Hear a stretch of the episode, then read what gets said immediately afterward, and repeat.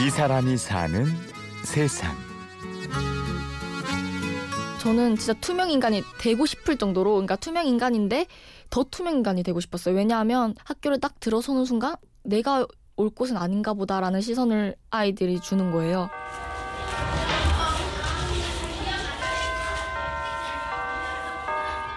학교 가는 것도 너무 싫었고 눈빛으로도 사람 죽인다는 말이 있을 만큼 그 눈빛이 너무 견디기 힘들었고요.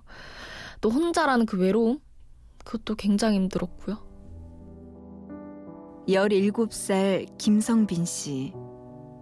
왕따는 갑자기 시작됐습니다. 처음에는 사소한 오해로 시작을 했어요. 그게 점점점 시간이 갈수록 심해지더라고요. 이유라도 알면은 뭔가 하이를 할 텐데 대화를 하지 않으려고 하니까 일단은 왕따를 당하면 혼자가 돼요. 제 주위가 진공 상태가 되어버리고요. 제 책상은 아니지만 뭐 다른 애 책상을 발로 차면서 제 욕을 한다던가 자기의 물건을 자기가 숨겨놓고 내가 훔쳐갔다 이렇게 도로 몰거나 날이 갈수록 심해지는 친구들의 따돌림에 성빈 씨는 극단적인 생각까지 하게 됐다는데요. 저는 기억을 못 하는데 밤에 제가 거실 뭐 베란다를 보고 있었대요. 저희 집이 12층인데 되게 아찔하잖아요. 근데 계속 밑을 보고 있었대요. 그래서 엄마가 너무 놀래서 그날부터 엄마가 창문을 항상 체크하고 주무시고 또 저랑 같이 손을 잡고 주무셨어요. 지금 뭐 다 지나서 부모님께서 말씀하시지만 저한테 너무 힘들었대요. 그러니까 진짜 너가 혼자 밥을 먹는다고 했을 때, 밥을 굶는다고 했을 때, 엄마는 엄마가 학교 가서 같이 먹어주고 싶은데 그러지 못하니까. 그렇게 끔찍이 외로운 1년을 보낸 성빈 씨.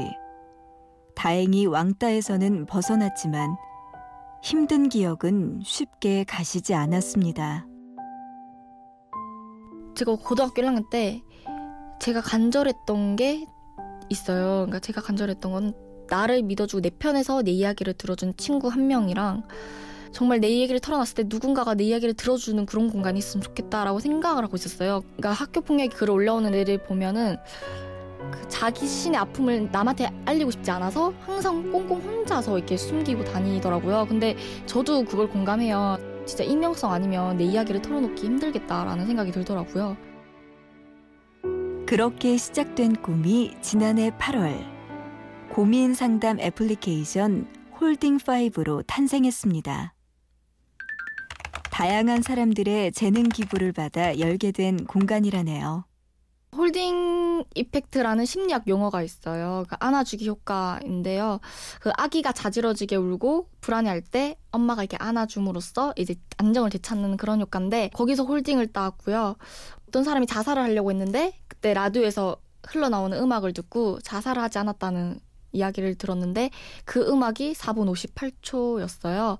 그래서 정말 위기 5분이라도 우리가 모두 엄마의 마음을 안아주면은 어, 그런 충동에서 벗어나게 할 수 있겠다라고 해서 홀딩파이브로 지었어요. 1년 만에 회원 수가 만 명이 넘었다는데요. 성적 문제, 이성 교제, 학교 폭력. 남의 이야기만은 아니었습니다. 공감 가는 거는 무엇보다도 학교 폭력이 아마 제일 커요.